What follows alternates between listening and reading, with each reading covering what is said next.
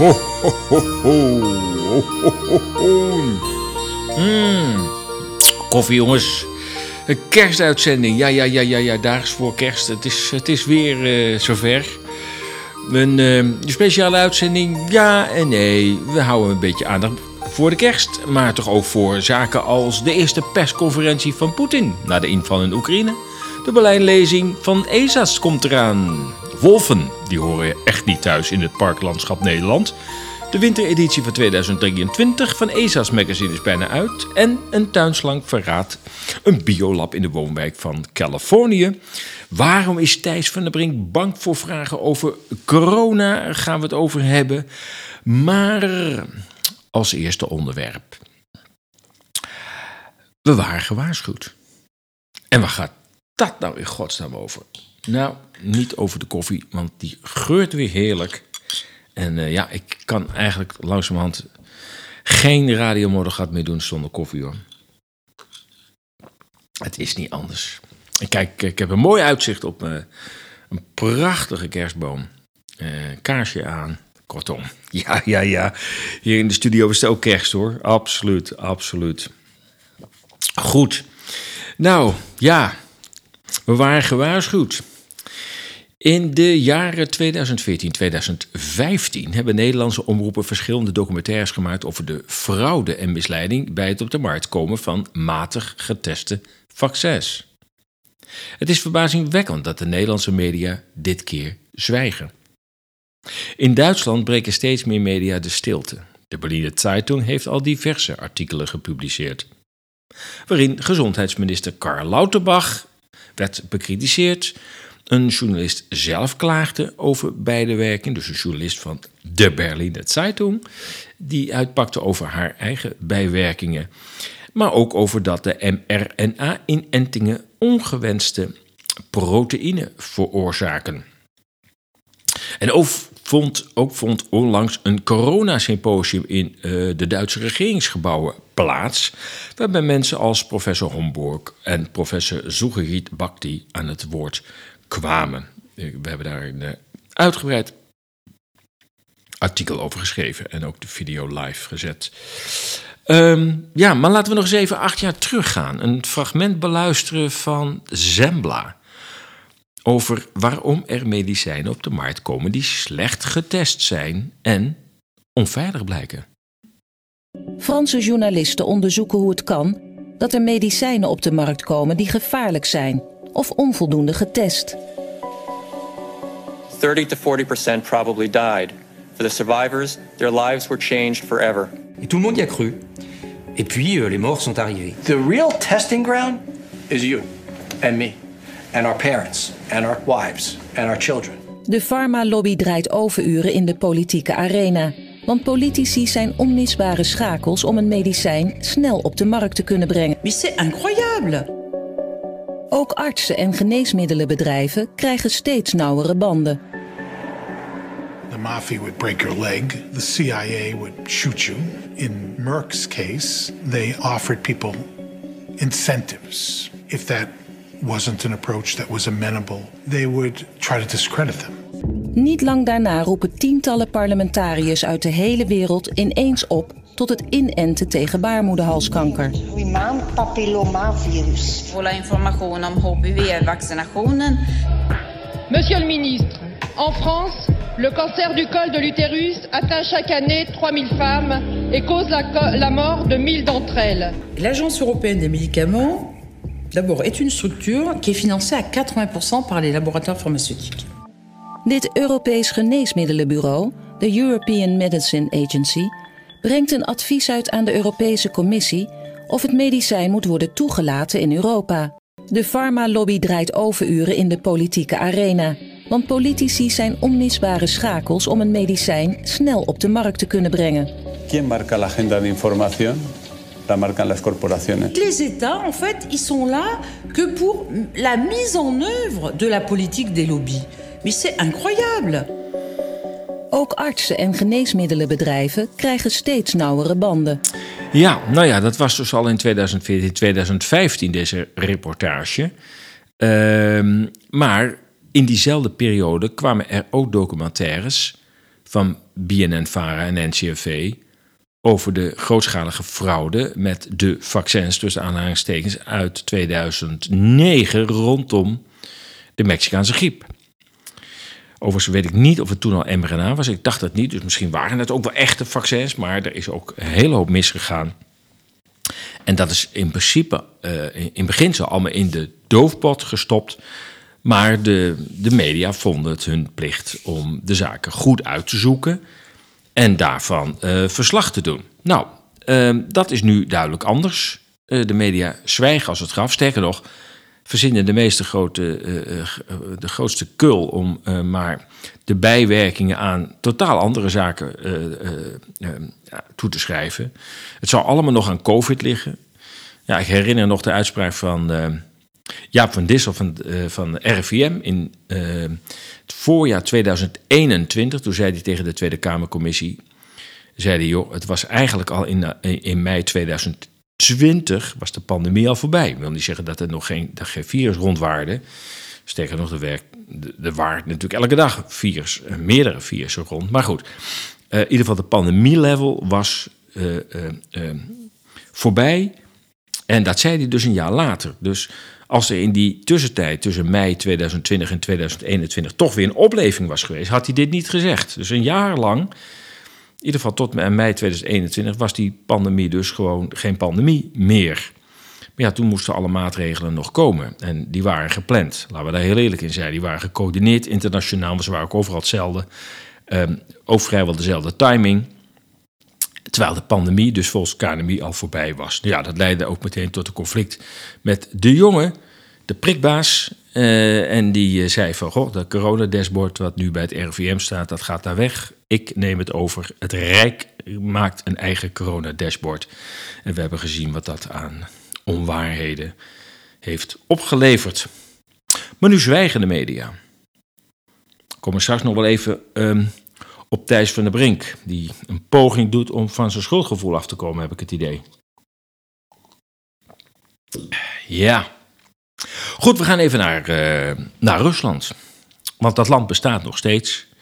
De oorlog helaas ook nog, al heb ik het gevoel dat we in ieder geval uh, het hete deel, dat we dat een beetje als dat, dat er een einde uh, aan komt.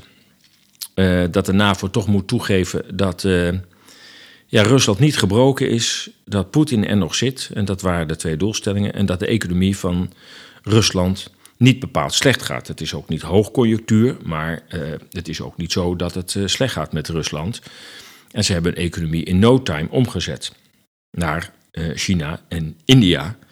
En alle reclameborden van de westerse bedrijven, en ook de westerse bedrijven en producten zelf, zijn uit Rusland verdwenen. Maar goed, we gaan naar de eerste jaarlijkse persconferentie van president Poetin. Dat doet hij elk jaar. Behouden ze dan de afgelopen jaren gezien de situatie in, uh, in Oost-Oekraïne. En dan, uh, ja, dan, uh, dan, dan nodigt hij heel veel media uit. En ook de Rus als burger mag dan vragen insturen. Het is een, ja, het is een jaarlijkse traditie om aan het eind van dat jaar een marathon persconferentie te geven, waarbij journalisten en burgers vragen aan de president dus kunnen richten.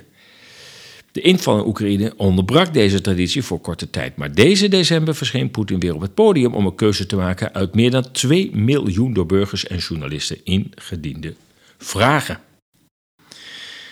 Ik citeer: President Vladimir Poetin probeerde zijn eindejaarspersconferentie te gebruiken om de Russen en de wereld ervan te overtuigen dat hij vertrouwen heeft in zichzelf, in de gunst van het volk en in de nederlaag van Oekraïne, nu hij zijn kandidatuur voor een vijfde termijn als president aftrapt. Einde citaat. Zo begint de Rusland-kritische The Moscow Times van de Nederlander Dirk Sauer haar verslag van de jaarlijkse eindejaarspersconferentie van president Poetin.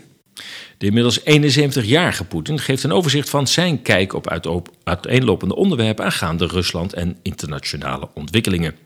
Voor belangstellenden was het een lange zit, vier uur van vraag en antwoord.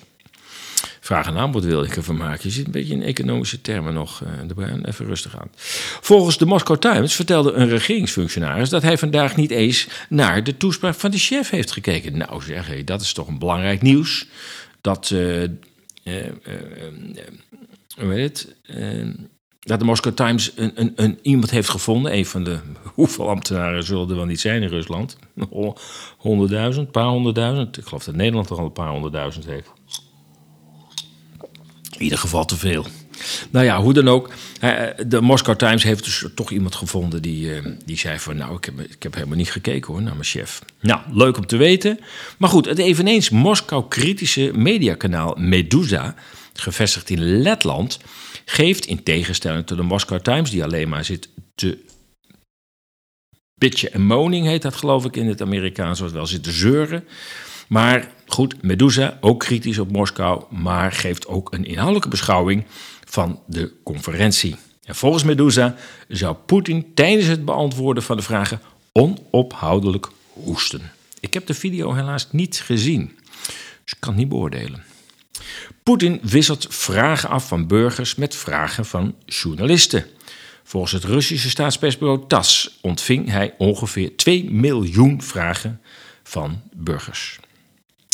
Poetin ziet het als zijn belangrijkste taak om de soevereiniteit van het land te bewaken. En hij zegt erover: Het is simpelweg onmogelijk voor ons land om te bestaan zonder soevereiniteit. Het zal niet bestaan in de vorm waarin het al duizend jaar bestaat. Het versterken van soevereiniteit betekent het versterken van de defensieve capaciteit van het land, het waarborgen van de rechten en vrijheden van de burgers van het land, het ontwikkelen van en het ontwikkelen van het politieke systeem. Als ook het waarborgen van veiligheid en soevereiniteit op economisch gebied en op het gebied van technologische soevereiniteit, aldus Poetin. En hiermee staat hij diametraal tegenover de Europese leiders die al jaren werken aan het overdragen van soevereiniteit van hun landen aan de door mondiaal opererende concerns bestuurde EU, dan wel aan eveneens door private belangen gedreven NGO's zoals de WHO en de VN. Rusland, dat zich in de jaren na de val van de Berlijnse muur en het IJzergordijn veilig voelde, heeft decennia lang een beperkt defensiebudget gehad. Direct voorafgaande aan haar inval in Oekraïne bedroeg het jaarlijkse Russische defensiebudget 60 miljard.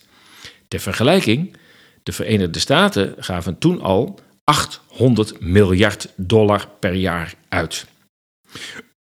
Sorry. Door het conflict in Oekraïne is het Russische defensiebudget inmiddels verdubbeld naar jaarlijks 120 miljard. Poetin benadrukte dat gezien de situatie in Oekraïne, die volgens kennis als Scott Ritter voor het Westen een verloren oorlog is, er geen noodzaak is tot mobilisatie. De werkloosheid zou 2,9% bedragen. Een laag cijfer dat Poetin uitlegt als een goede indicator voor een florerende economie. Echter, werkloosheidscijfers zijn vaak onvergelijkbaar omdat veel landen verschillende definities van werkloosheid hanteren. Duidelijk is wel dat door de sancties Rusland veel producten nu zelf moet maken. Het begon jaren geleden al toen Nederland geen kaas meer mocht exporteren naar Rusland. Nu maken de Russen zelf kaas. Op grotere schaal geldt het nu ook voor de productie van elektronica, auto's en vliegtuigen. Op korte termijn importeert Rusland veel vervangende goederen uit China, maar werkt hard aan eigen productielijnen. Een ontwikkeling die de werkgelegenheid ten goede zal komen. Volgens Poetin is de Russische economie zeer veerkrachtig om eraan toe te voegen dat de toename van de militaire macht van Rusland de economie robuuster heeft gemaakt. Dit is maar een klein stukje uit uh, het artikel dat ik hierover heb geschreven op esas.nl. Dus kijk even op, het was maandag heb ik dat geschreven, gepubliceerd. Um, kijk er even op. Uh, daar staat ook weer een linkje naar een nog uitgebreider verslag.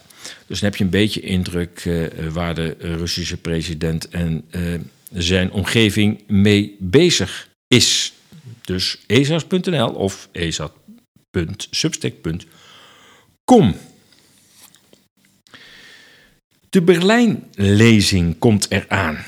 Wat komt eraan? De Berlijnlezing. Want ja, donderdagavond, 1 februari 2024, dus uh, volgend jaar inderdaad, verzorgt ESAS, uh, verzorg ik moet ik gewoon zeggen, uh, als ja, redacteur van ESAS, maar ook als jarenlang gids in Berlijn, een exclusieve lezing over Berlijn. Een stad die klem zit tussen West en Oost. Nou ja, we zien het met de huidige Oekraïne-situatie, waarin Duitsland, ja, eigenlijk door de Verenigde Staten werd gedwongen om van zijn vriendje Rusland afscheid te nemen. daar werd een handje weer geholpen door de pijplijn op te blazen. En uh, nu komt het gas uit, dat is waar vier keer zo duur, maar dat komt nu uit Amerika, uit de Verenigde Staten. Ehm, en nu, nu wordt zeg maar, Duitsland weer wat meer aan de borst van de Verenigde Staten getrokken. Maar volgens mij gaat dat bij heel veel Duitsers behoorlijk tegen wil en dank.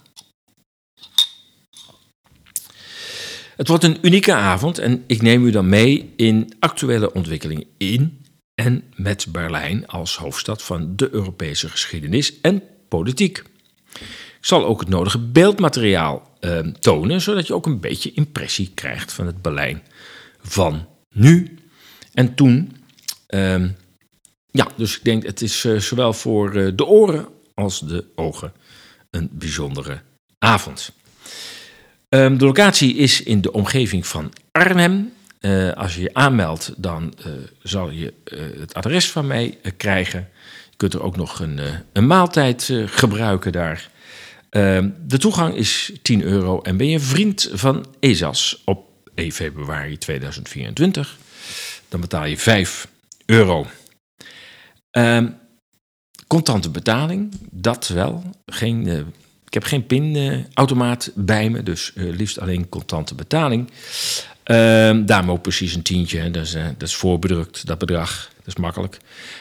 En je kunt je aanmelden op het e-mailadres redactie.ezas.nl. Redactie.ezas.nl. Dus nogmaals, donderdagavond 1 februari aanstaande is dat. Uh, en het is een avond, hè? Het is een avond. Dus, uh, nou, afijn. Uh, ik zou zeggen, meld je aan en ik hoop je heel erg graag daar te zien. Ja, nu we het toch over de Veluwe hebben, want dat is de locatie waar het zal plaatsvinden. Gaan we even naar uh, de wolven. Want ja, de wolven horen niet thuis in parklandschap Nederland, is mijn mening en van velen inmiddels. Steeds vaker duiken filmpjes op social media op van onverwachte ontmoetingen met een wolf. Op steeds meer plekken, ook in de Randstad, lijkt het wilde dier op te duiken. Niet alleen ouders met kinderen zijn niet blij met het gedwepen met dit wilde dier, ook volwassen mandelaars. Vooral de kans dat het dier domesticeert is in het dichtbevolkte land levensgroot. Dan is de dag niet meer ver dat een wolf s'nachts door een winkelstraat loopt van een dorp. Ik moet zeggen, dat is hier in Arnhem al gebeurd. Niet in de winkelstraat. De wolf eh, heeft nog geen behoefte gehad om te gaan shoppen hier. Maar wel door een buitenwijk. Daar is hij al wel gesignaleerd. Ja, het wordt tijd dat de natuurbeheerders weer bij zinnen komen en zich realiseren dat Nederland geen wildernis is en ook niet zal worden. Op zijn best is Nederland een door wegen en bebouwing versnipperd parklandschap. Zeker als je weet dat uh, dat is al aangekondigd. Dat naast natuurlijk veel woningbouw, want ja, komen veel mensen naar Nederland toe en kan blijken moeten die allemaal een huis hebben. Um, zal de activiteit, de militaire activiteit, sterk toenemen. Er komen meer militaire oefenterreinen.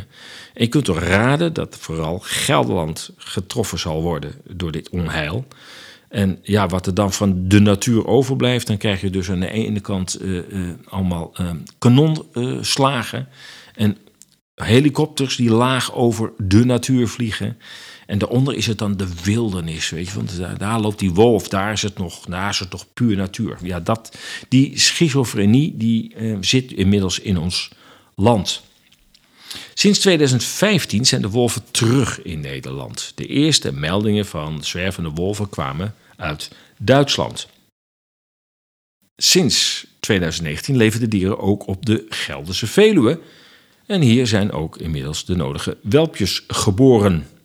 Al sinds 1996 komen er weer wolven in ons buurland Duitsland voor. De reden hiervoor kan zijn gelegen in de val van de Berlijnse muur en dan vooral natuurlijk het ijzeren gordijn, een 1800 kilometer lange dubbel uitgevoerd hekwerk dat Oost- en West-Europa in de Koude Oorlog van elkaar scheidde. Met het opruimen van dat hek konden wolven, die al langer leefden in gebieden in Polen en Oost-Duitsland, hun weg vinden richting Westen. Het is volgens geruchten van kennis uit de natuursector niet ondenkbaar dat de wolf in Nederland is uitgezet. De onverhulde blijdschap van natuurbeschermings- en beheersorganisaties en provinciale overheden, als ook de marketingachtige promotie van de wolf, verraadt dat de wolf in Nederland geen toeval hoeft te zijn. De wens van veel natuurbeschermers om de mens uit de natuur te weren lijkt met de wolven te realiseren. Bij veel heerst angst voor de wolf. Ook het verdrijven van boeren uit natuurgebieden wordt een handje geholpen door de wolf die zijn vee bedreigt. Nadat daar in 2000 de eerste voortplanting werd geconstateerd, heeft er een snelle uitbreiding plaatsgevonden van dat leefgebied van de wolf. Talrijke plannen bestaan er om het wild te maken uh, van de natuur. Oftewel Rewilding Europe heet dat. Dat komt overigens uit de Verenigde Staten, rewilding. Dat is een al 30, 40 jaar oud concept in de Verenigde Staten. Om de mens terug te dringen uit de natuur, natuurgebieden met elkaar te verbinden. We hebben uh, heel veel uh, van deze Um, ja, ik zeg altijd aquaducten, maar het zijn natuurlijk de, de, de wildviaducten, bedoel ik. Die ook eigenlijk een verbinding zijn tussen verschillende natuurgebieden. of het veel helpt, weet ik niet. Maar er zijn in ieder geval miljoenen aan besteed. Um, dat is eigenlijk een beetje een onderdeel van rewilding. Het, het, het weer opnieuw verwilderen van de natuur. Het is een, het is een soort ne neoromantiek die uh, komt in, in een steeds drukker worden, wordend Europa. Overheden sturen dus bewust aan op dat herintroduceren van echt wilde dieren, zoals de wolf. Sommigen dromen ook van de links terug op de Veluwe. Met andere woorden, blijf jij met thuis, want we hebben gewoon wilde dieren uitgezet. Die zouden jou wel eens uit het bos houden in plaats van de boswachter. Dat doet de links dan wel, samen met de wolf. Daar lijkt het een beetje op uit te draaien, want heel veel mensen hebben al zoiets, zeker als je kleine kinderen hebt. Die hebben al zoiets van, nou ja ik, ja, ik weet het niet, ik ga niet zo heel diep het bos in. Wolven komen nu in Europa op diverse plaatsen voor. Van Scandinavië tot in Spanje en Italië en vooral in Oost-Europa. In 2017 bestond de Europese populatie uit 10 gescheiden populaties met ongeveer 12.000 afzonderlijke dieren. Zonder Wit-Rusland, Europees Rusland en Oekraïne meegeteld. Die waren verspreid, die 12.000 wolven, over een gebied van ongeveer 800.000 vierkante kilometer. In 29 landen. Een kleine 10.000 daarvan komt inmiddels voor binnen de Europese Unie. Het Nationaal Park Hoge Veluwe die heeft grote moeite met de wolf, want daar is inmiddels geen mouflon meer over. De mouflonpopulatie, zegt, het, uh, zegt de directie van het Nationaal Park, in uh, de Hoge Veluwe is zo goed als verdwenen sinds de komst van de wolf. In 2021, en ik ga verder met het bericht van de Hoge Veluwe. In 2021 liepen er nog 339 moeflons in het natuurgebied. Sinds de komst van twee wolven, en inmiddels hun welpen, binnen de hekken van het Nationaal Park neemt de populatie snel af. In maart 2022 waren er nog 171 over. Nu zouden er volgens de parkdirectie bijna geen moeflons meer over zijn. Dat zijn zeldzame een zeldzame schapensoort met, met die mooie kromme uh, horens. Echt heel erg mooi. Ik geloof dat ze uit Sardinië komen, ik weet het niet zeker. Als we niets doen, dan zorgt de wolf dat de moeflon binnen zeer korte tijd is verdwenen, zegt jachtopzichter Frank Ruis. De beheerders van het Nationaal Park moeten werkloos toezien uh, hoe hun kostbare kudde moeflons door rondzwervende wolven worden gedood. Ook melden bezoekers, vaak met kinderen op stap, dat ze een ontmoeting met een wolf hebben gehad. Het is een kwestie van tijd totdat een mens wordt aangevallen. Natuurlijk zullen wolvenliefhebbers van uh, uh, stellen dat het de schuld van de mens is. Maar dat is in een dichtbevolkt land waar mensen gewoon een boswandeling willen maken geen steekhoudend argument. Een wolvenkenner die alle locaties van de zes roedels op de Veluwe kent, stelt dat de Hoge Veluwe kadavers, dus zeg maar het Nationaal Park de Hoge Veluwe, kadavers van dode herten langs de fietspaden zou leggen, zodat de wolf en de mens elkaar gaan ontmoeten. Een incident kan dan ervoor zorgen dat het park eindelijk mag ingrijpen. Het is namelijk voor het park verboden de wolf te schieten en het mag het zelfs niet verdoven en uit het park zetten. Nou zeg, dat mag dus wel met de mens die zich misdraagt, dan word je uit het park gezet, maar de wolf mag je niet uit het park zetten, hoe moorddadig die dan ook is. Een belangrijk aspect naar de boeren toe is het volgende. Als een rondtrekkende wolf zich vestigt en een roedel vormt in een primair agrarisch gebied, bijvoorbeeld de Flevopolder, dan kan vanuit Brussel al snel de verplichting volgen om het leefgebied van die roedel aan te merken als Natura 2000 gebied voor de wolf. Ik denk dat er maar weinig boeren dit zullen beseffen, waarschuwt natuurbeschermingsjurist Arie Trouwborst. En hij gaat verder. In de habitatrichtlijn geldt dat de dynamiek van de betrokken soorten leidend is. Daar waar de wolf zich vestigt, moet hij beschermd worden. En zeker als het tot voortplanting komt, kan al snel de verplichting volgen om het leefgebied van de roedel aan te merken als Natuur 2000 gebied voor de wolf. Al dus deze rechtsgeleerde. En dan hebben we het nog niet gehad over de hybride wolf. Volgens het interprovinciaal wolvenplan staat de veiligheid van de mens voorop. Nou, gelukkig, zover is het inmiddels nog. Ehm, toch lijkt dat in de praktijk dat iets anders te liggen. Een vervent natuurkenner en wandelaar vertelde ons onlangs dat hij oog in oog stond met een zogenaamde hybride wolf. Dat is een wolf die zich gekruist heeft met een hond. Door die kruising verandert het karakter van de wolf. Ook kan hij iets groter zijn dan een niet gekruiste soortgenoot. De wolf-hond-hybride, oftewel hybride genoemd, is een term die wordt gebruikt om de nakomelingen aan te duiden die het resultaat zijn van paring tussen een wolf en een huishond. Sommigen gebruiken de term wolf-hond-hybride of wolf-hond door elkaar, maar er is een belangrijk onderscheid tussen die twee. Wolfhonden zijn niet altijd hybriden. En het wordt vaak gebruikt om een gedomesticeerde hond met een relatief recente wolf voorouders te beschrijven. Deze zin loopt niet even lekker. Ik, uh, en het wordt vaak gebruikt om een gedomesticeerde hond met een relatief recente wolf te beschrijven. Het gedrag van een hybride wolf is aanzienlijk anders dan dat van een niet gekruiste soortgenoot. Het dier blijft een roofdier, maar is in karakter meer geneigd een mens te naderen. Het gedrag van zo'n kruising is dan ook minder voorspelbaar. En ik citeer even uh, de website van het Amerikaanse Wolf, Wolf Center.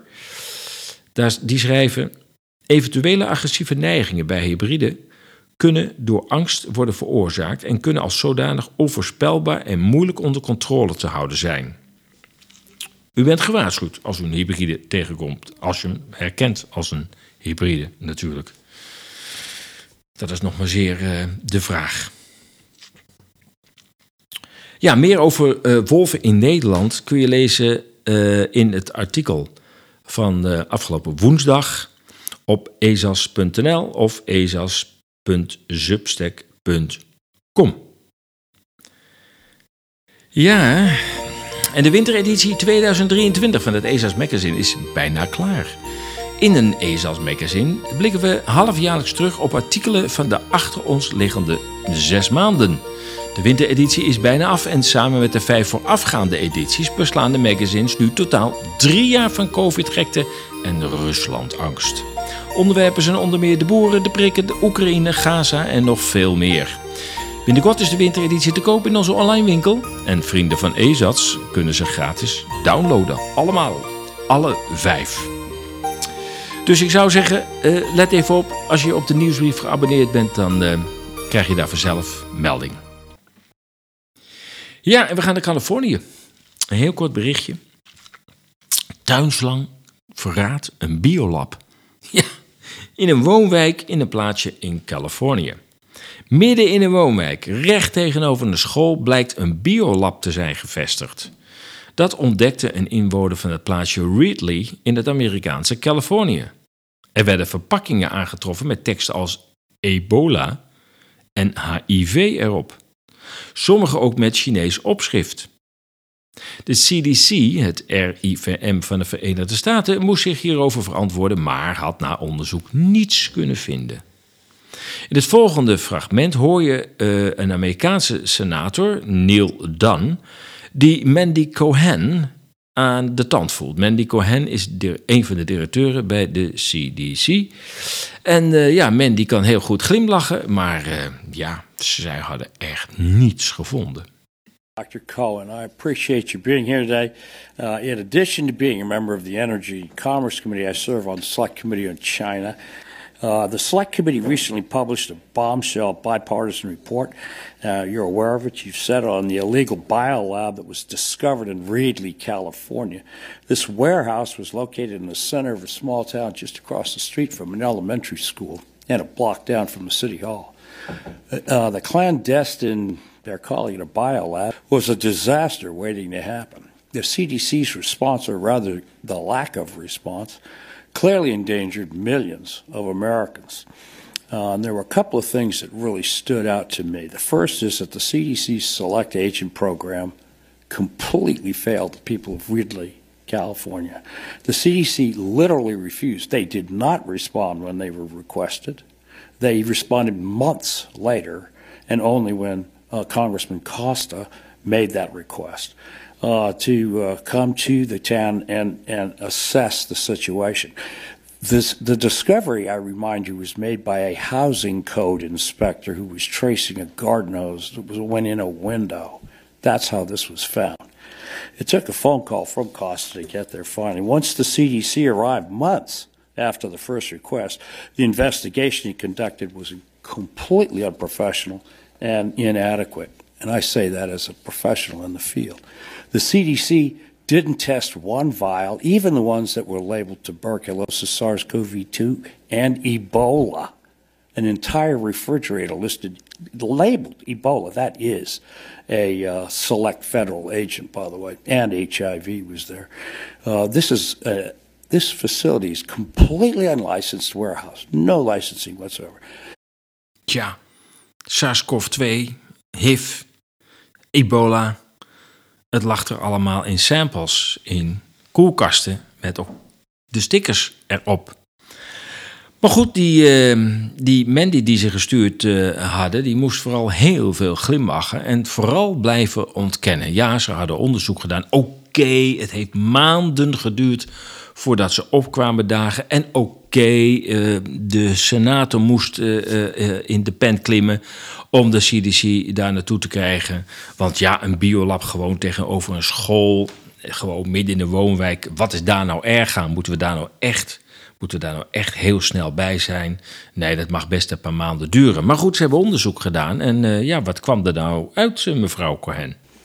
Well, Thank you, Congressman, for the opportunity to respond. There were a number of inaccuracies in that report. And so I want to make sure you know that when we were asked and invited by the leaders of that investigation, FBI, FDA, uh, state and local officials, we did deploy. We did look at, um, uh, we were there for a two and a half day investigation, um, and we did not see any evidence of select agents. Not only did we look at all of the, uh, the, the, paperwork, the vials, the, the freezers, um, we Let me, just because we run running out of time. Let me reclaim it. Yes, they responded, but they did not respond when they were first requested. They responded months, months later. So I mean, that, and we have that on. I mean, we, we had that examined by the FBI. It came to our committee and told us that. That's who we got that information from. If you have better information than the FBI, you need to let us know. Great. We would be happy to, to share the um, more about the timeline. But when we were asked, we did deploy no select agents um, on on site there, um, and we. How, you know you didn't test for anything?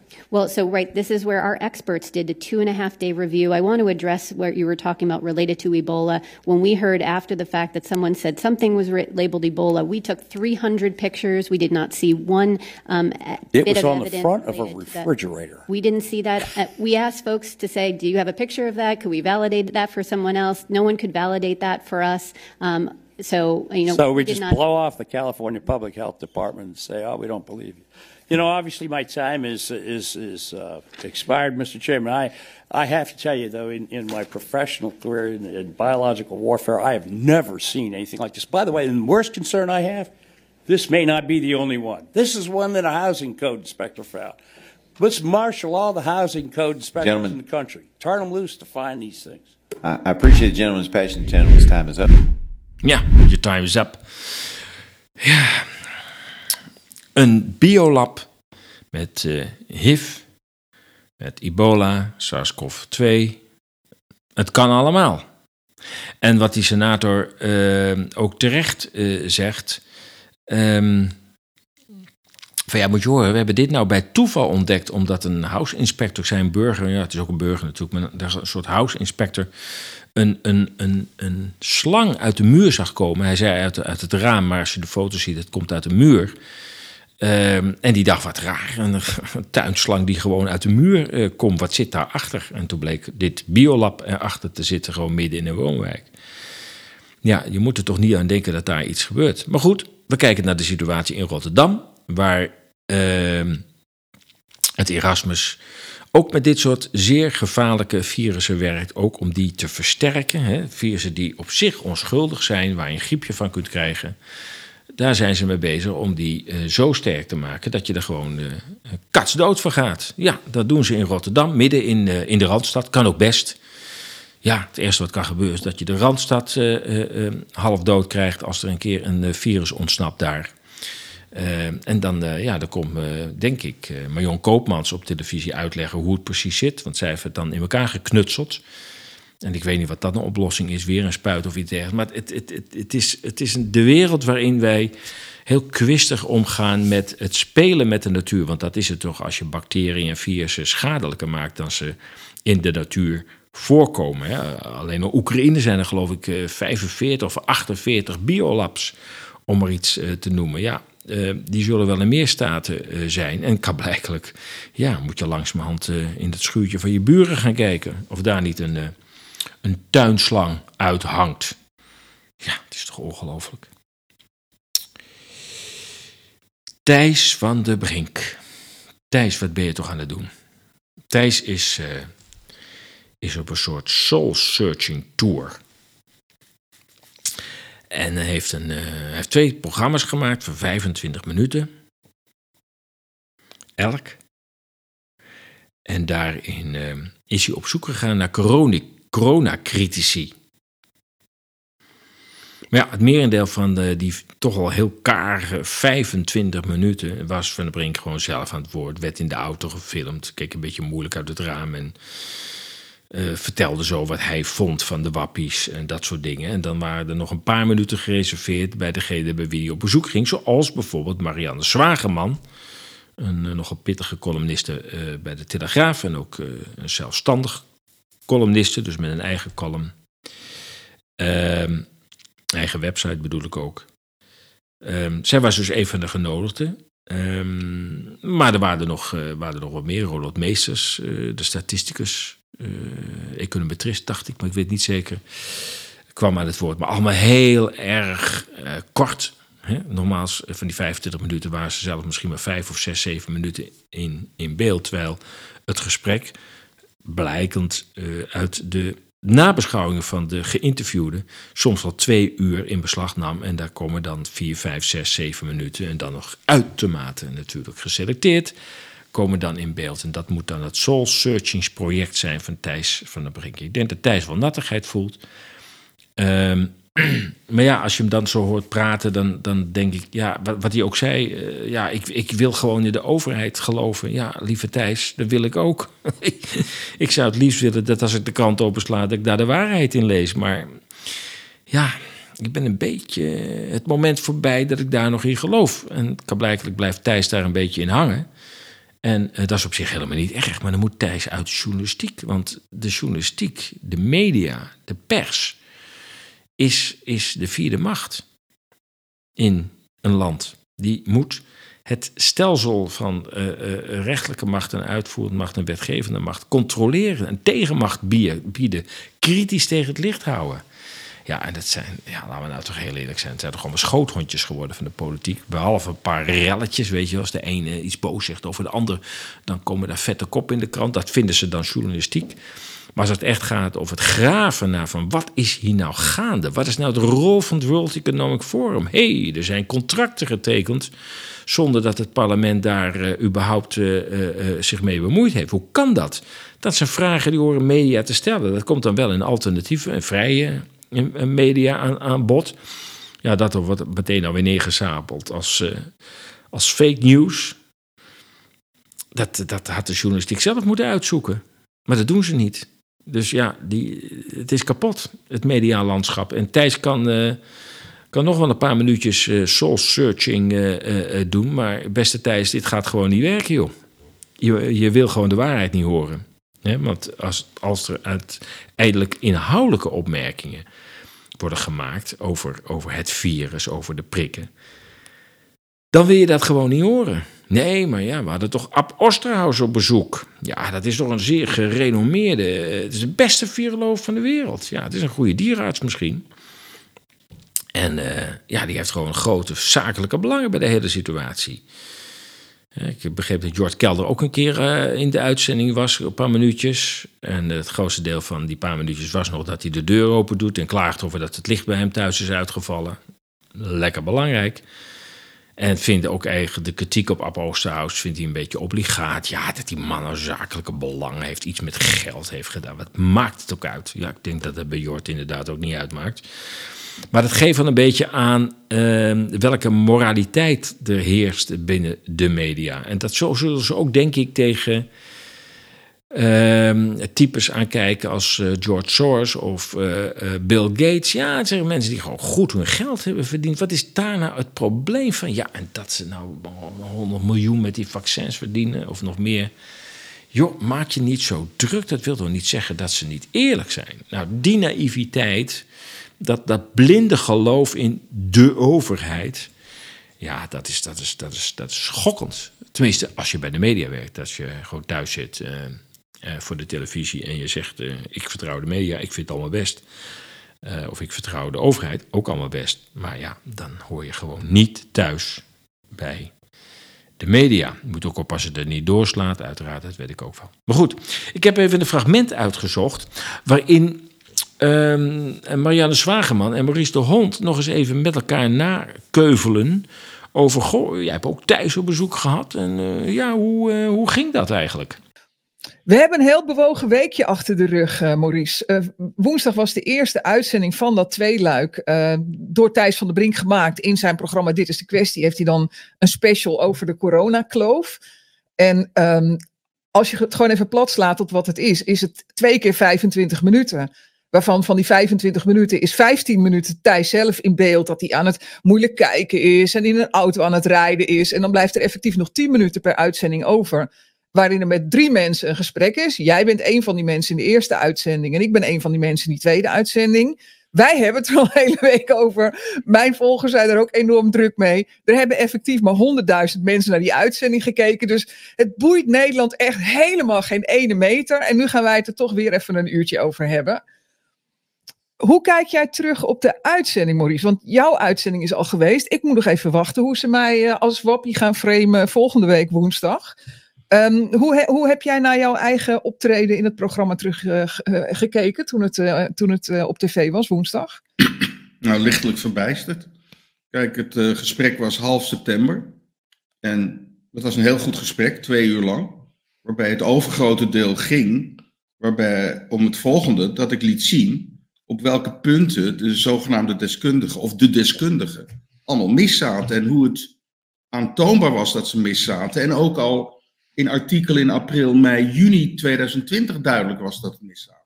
Dus ze hebben wat gesprek erover gevoerd. Ze hebben achter mijn computer opnames gemaakt. Dus 80% van ons gesprek ging daarover.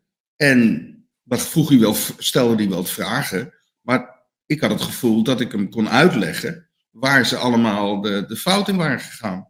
En toen zag ik de uitzending. En toen ging het eigenlijk alleen maar kort over uh, dat hij meer criticasters in zijn uitzending had moeten doen. En over het inhoudelijke ging het niet. Maar wat ik eigenlijk nog erger vond, was al de interviews die hij had gegeven eromheen. Ja. hij stond in het parool, hij, uh, ook in de andere krant. Um, uh, ook het gesprek met Flavio.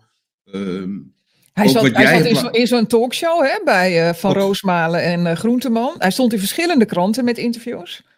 En toen had ik het gevoel, ik heb bijna niet, ik, ik zie helemaal niet in wat eigenlijk ons gesprek bij zijn oordeelsvorming heeft bijgedragen. Op nee. geen enkele manier merkte ik dat hij op wat dan ook inhoudelijk was geïnteresseerd. Het enige was, ja, eigenlijk in plaats van uh, drie criticasters had ik misschien zes moeten uitnodigen. Ja, dat, ja. dat leek het verhaal te zijn. Maar jij, jij was al op radio en tv toen ik geboren werd. Um, in mijn hele leven ben jij al in de media. Ik kan me niet herinneren dat Maurice de Hond niet in de media was. Dus dat kan jou niet verbaasd hebben dat het zo werkt. Ja, het verbaasde me wel. Want um, bedoel, ik weet heus wel, als mensen één, twee uur met je praten, dat ze daar een selectie van maken. Alleen, de, de, het ging om het kern van het gesprek. Het gesprek was dat hij aan het zoeken was wat er in die coronaperiode gebeurd is en hoe daar een coronakloof is ontstaan. En ik legde uit dat dat kwam omdat er maar, maar één verhaal was, wat ook uh, op veel punten heel zwak was en niet klopte. En ja. dat zij als media daar klakkeloos in meegingen. En dus, en dat onderbouwde ik, en dat vond ik prima dat er eindelijk eens iemand kwam kijken, en met allerlei artikelen en, en data van wat ik had uitgevonden, ja, door gewoon goede studie, goede data-analyse, en door naar wetenschappers te kijken over de hele wereld. En dat liet ik ze zien. Dus mijn gevoel was dat die minstens bij dat proces ook wel ze onderkennen, wacht even, ik, ik heb te veel blind gevaren op de deskundigheid van die mensen die pretendeerden heel deskundig op allerlei dingen te zijn, maar ja. die veel minder sterk in hun materie zaten dan ze pretendeerden. Maar had maar, hij in, een, in een programma waar hij effectief dus maar drie minuten voor jou overhoudt, had hij uit, hij uit zijn gesprek met jou drie minuten kunnen knippen die wel de kern hadden geraakt? Of is het gewoon in zo'n format totaal onmogelijk om. Het is gewoon zinloos om in zo'n format te gaan zitten. Maar ik wist niet dat het format was dat er uiteindelijk uh, dat, ik, dat er vier minuten of zoiets overbleef. En in de tweede plaats, dan nog had ik gehoopt dat in alle dingen, want hij heeft heel veel gesproken eromheen. Dat hij bij die gesprekken, bedoel, als hij, als hij zegt, nou ja, in die twee keer 30 minuten kan ik niet alles weergeven. Maar in alle gesprekken die ik vervolgens gevoerd heb, uh, enzovoort, heb ik dit en dit en dit ervan geleerd. En ook daarin bleef hij alleen maar in het soort. Ik ben maar alleen maar een presentator. Uh, ja. De inhoud, uh, daar weet ik niks van. Want heb ik ook allemaal geen tijd voor. Heb ik allemaal geen ja. tijd voor. Ja. En dat, dat zijn autoriteiten. En die hoef ik toch niet ter discussie te stellen. Alleen, ja, er waren wat meer mensen die ik misschien ook een platform had moeten geven. Ja, en dat uh, moet dan de eindconclusie zijn, wat Thijs van der Brink betreft, voor zijn soul-searching project van twee keer 25 minuten. Het is een soort uitgebreide sterreclame, zou je kunnen zeggen. Het is een soort boetedoening, een soort, het lijkt wel of hij een soort biecht doet. Ik, volgens mij heeft het mentaal die functie voor hem. Ja, ik moet toch even op mijn knietjes tegen de pastoor zeggen: ik had misschien toch ook een paar critici aan het woord moeten laten. Maar inhoudelijk gaat het nergens over. Hij durft niets aan te raken rondom dat virus, uh, rondom de uitspraken van Jaap van Dissel dat de pandemie in mei 2020 al lang voorbij was. Dat hadden zij natuurlijk moeten weten. Het was openbare informatie notabene. Op de website van het RIVM kon je zien dat het aantal besmettingen amper boven de 2% van de afgenomen tests uh, uitkwam. 2%. Het probleem was dat dat cijfer natuurlijk de jongen niet aanstond en zei dat coronadashboard, het gaat met RIVM weg en dat gaan wij bij het Rijk overnemen. En toen werd er ook een ander meetcriterium geïntroduceerd dat ook in Duitsland is gebruikt. Dat is gewoon fraude, gewoon rekenkundige fraude is dat. Ja, we gaan het aantal positieve tests, nog los van wat, nog los van wat je van een positieve test, van een PCR-test vindt, dat, eh, daar, zijn, kun je ook een boek over schrijven. Maar we meten het aantal positieve tests af aan het aantal van 100.000. Ja, wat betekent dat als de noemer gelijk blijft? Dat als je dus het aantal tests opvoert, bijvoorbeeld dat je zegt, nou, we gaan nu testen voor toegang. Is gebeurd, hè? Nou, zegt, en toen vloog toch het aantal positieve resultaten omhoog. Je verwacht het niet. Maar dat was niet gebeurd als het RIVM-criterium was gehanteerd. Wat ook natuurlijk rekenkundig de meest zuivere vorm is. Ja, hoe, hoe staat het met het aantal besmette mensen? Nou, dat is uh, het aantal besmette mensen uh, afgezet tegen het aantal afgenomen tests. Ja, uh, sorry hoor, maar een kind van de, van de lagere school kan dat nog aan jou vertellen, van de basisschool. Maar ja, dat, dat, dat wilde men uh, uh, uiteraard niet. En de RIVM was daar gewoon heel zuiver in. Hè. Wat dat betreft heb ik toch nog wel een klein pleidooi voor het RIVM... die volgens mij toch lang geprobeerd heeft daar heel zuiver in te stappen... en ja, de juiste meetcriteria aan te geven. En ja, dat al in mei 2020 door het RIVM werd geconstateerd... dat dat de pandemiestatus eigenlijk al kon vervallen. Maar ja, toen moest de hele reutemeteut van avondklok, mondkappen, uh, uh, afstand houden, uh, lockdowns, al die flauwekul. Ja, dat moest nog even op het volk worden uitgetest, want dat was internationaal afgesproken in al die landen. Ja, en als de pandemie voorbij is, hetzelfde verhaal overigens als in 2009 met de Mexicaanse griep, die was ook na drie maanden voorbij. Alleen toen had men niet de PCR-test om het hele zaakje maar te blijven rekken. En men had het gewoon mediaal gewoon niet goed voorbereid. Dus ja, mensen hadden al heel snel zoiets van... oh joh, het is voorbij, ik ga geen prik benemen hoor. Joh, laat me zitten. Dus er hebben wel heel veel mensen een prik gehad. Maar er moesten toch honderdduizenden uh, uh, uh, prikken. Ik geloof voor 135 miljoen aan vaccins moesten gewoon de verbrandingsoven in. Omdat die mensen zeiden, ja, het is over, la, laat maar zitten. Ja, het was natuurlijk hier ook na drie maanden al over. Maar het zaadje moest op gang gehouden worden, want die prikken waren besteld. De farmacie had gewoon zichzelf 100 miljard aan winst beloofd. En de overheden hadden uh, beloofd om, uh, om het volk eens te testen in hun volgzaamheid. Dat is overigens behoorlijk goed geslaagd. dus ja, we moesten net doen alsof die pandemie bleef. Dus daarom ging het reisdashboard, ging het corona-dashboard over naar het, naar het Rijk. En ik kan me ook nog herinneren dat het RIVM begon met een initiatief waarvan ik dacht, nou, dat vind ik eigenlijk nog wel een goed initiatief. En dat initiatief was, dat behelste, dat mensen zichzelf konden aanmelden. En dan eens in de twee weken kregen ze even een herinneringsmailtje met de vraag, bent u ziek of bent u niet ziek en wat zijn de verschijnselen? Nou, op basis daarvan wilde het RIVM, en het was waarschijnlijk een soort verdedigingsslag tegen uh, ja, het ministerie zo van, nou ja, dan gaan we een andere, uh, over een andere boeg gooien, maar wat ook objectief is. Namelijk wat zelfmelding. He, als me, dan kunnen we zien, ook nog per provincie, hoe het daarmee staat. Nog los van of je dat belangrijk vindt. Maar goed, uh, dat was dan ook een objectief cijfer dat niet door de overheid beïnvloed kon worden, want mensen vulden dat zelf in. En ja, ik had me ingeschreven en ik hoorde maar niks. Ik denk, wat is daar nou aan de hand, joh? En toen was er een NOS-bericht, en dat was een paar maanden later. Toen was het waarschijnlijk het conflict met de jongen al in volle gang. Uh, ja, nee, uh, uh, het, het, systeem is gehackt. Dus ja, nee, we moeten, we moeten er nog even aan sleutelen aan het systeem om het veiliger te maken. Maar ja, kwam niks. Bleef stil. Toen heb ik nog eens een mail gestuurd naar het RIVM. Ik zeg niet om het heden van, maar het duurt nou wel heel erg lang. En uh, ja, uiteindelijk kwam er ook geen, uh, geen antwoord op. Uh, en het was wel duidelijk. ook dit systeem was door de jongen gekild. Want er was ook een objectieve meting van het aantal besmettingen. En daaruit had gewoon klip en klaar gebleken dat die pandemie gewoon al lang voorbij was. Dus ik, nou, nogmaals, ik, ik, ik blijf zeggen, RIVM heeft diverse pogingen gedaan om aan te geven, jongens, er is niet zo heel veel aan de hand. Er stonden ook zelfs tabelletjes op de website van het RIVM met de verschijnselen van zowel de griep als COVID. Waren exact dezelfde tabellen. Exact dezelfde tabellen. Maar die verdwenen na verloop van tijd natuurlijk ook, want COVID moest veel ernstiger overkomen. En dat is aardig ingeprent bij heel veel mensen. Maar het RIVM was daar heel eerlijk in. En op een gegeven moment zag je alleen nog maar het echte besmettingspercentage in pdf'jes... die uh, steeds verder in de website weg werden gedrukt... waardoor ik ze op een gegeven moment ook niet meer kon vinden... Uh, en daar bleef het al een beetje rondschommelen. Van de 2, 3 procent van de uitgezette test uh, sloegen positief uit. Nou, we weten ook dat er veel vals positieven tussen zaten. Dus van die 2 procent gaat er eigenlijk ook nog wel wat af. Eigenlijk was er gewoon niets aan de hand. Volgens het RIVM, ik zit niet uh, uit mijn duim te zuigen. Dat is gewoon volgens het RIVM. En Thijs van Brink heeft geen zin om daarin te duiken. Met zijn collega's. Nou Thijs, laat die hele biecht maar zitten. Dat heeft echt geen reet zin wat je aan het doen bent. Het is gewoon flauwekul.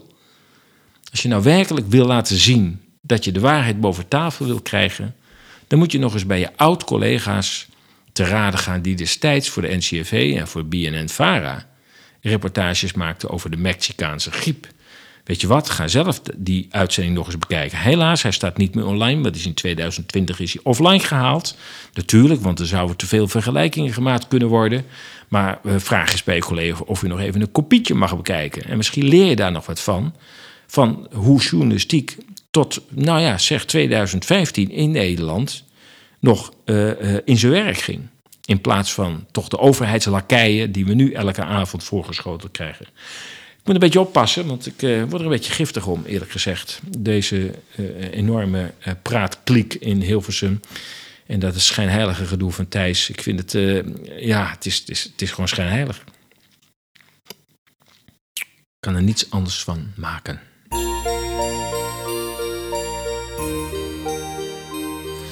Ja, Denk nog even aan de Berlijnavond trouwens. Hè? De Berlijnlezing 1 februari 2024. Meld je aan bij redactie.esas.nl. Uh, en op de website afgelopen dinsdag staat er ook een bericht over. Dus uh, kijk nog eens even wat dat precies gaat inhouden. Voor nu gaan we afsluiten. Deze bijna kerstuitzending. Ik... Uh, ja, ik wens je hele fijne kerstdagen. Geniet ervan. Zet even al deze flauwekul, want dat is er toch een groot deel, maar wel nare flauwekul. Zet dat eens even van je af. Uh, geniet van je omgeving. Geniet van de vriendschappen en de relaties om je heen. Valt er nog wat te helen na de afgelopen drie jaren? Vier jaar al bijna. Ik zou zeggen, doe er nog een poging toe. Het is moeilijk, ik weet het. Maar we zullen ons niet uit elkaar mogen laten spelen. We mogen ons niet uit elkaar laten spelen. Dus probeer die contacten aan te halen zonder je gelijk alsnog te willen halen. Laat het onderwerp rusten. De tijd zal zijn werk moeten doen. Uh, het zal jou niet lukken om de ander van jou gelijk te overtuigen. Um, even kijken. Ja, je luisterde naar een uitzending van ESA's Radio Moddergat. Dat zal je niet verbazen. En als je deze podcast waardevol vond, ondersteun ESA's dan met een donatie, een lidmaatschap of aankoop van een van onze magazines of dossiers. Maak ons bereik groter en deel deze podcast op je social kanalen. Je kunt ESA's volgen via onze nieuwsbrief, RSS, Telegram en Substack. En kijk voor meer informatie op esas.nl of esas.substack.com. Daar kun je ook op een nieuwsbrief uh, abonneren. Tussen kerst en de jaarwisseling publiceert ESAS geen nieuwe artikelen op de website. Maar volgende week, 30 december, is er wel een speciale uitzending van Radio Moddergat. Waarin ik op bijzondere wijze terugblik op het afgelopen jaar. Nogmaals, fijne kerstdagen. Blijf waakzaam, blijf sterk en tot volgende week.